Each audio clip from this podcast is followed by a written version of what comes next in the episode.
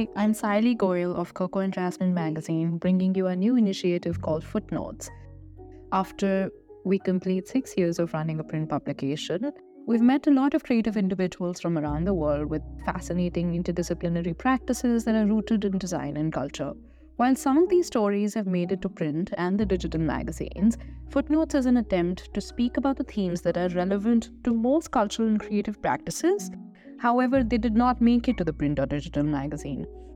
These are shared experiences in the format of drawing room conversations that hopefully will resonate with all of you and would be food for thought. We also want to promote the idea of feminine economy that is centered around the joy of creation, community, and evolution, rather than growth rates, competition, and structured business plans. You would also notice that some of these conversations are not recorded in a studio and thus feel very fluid and natural. And we really hope that you would enjoy this experimental podcast. We bring you season one from San Francisco, Vancouver, and London covering conversations on textiles, art, and a sense of belonging and home. So sit back and hopefully you will enjoy this.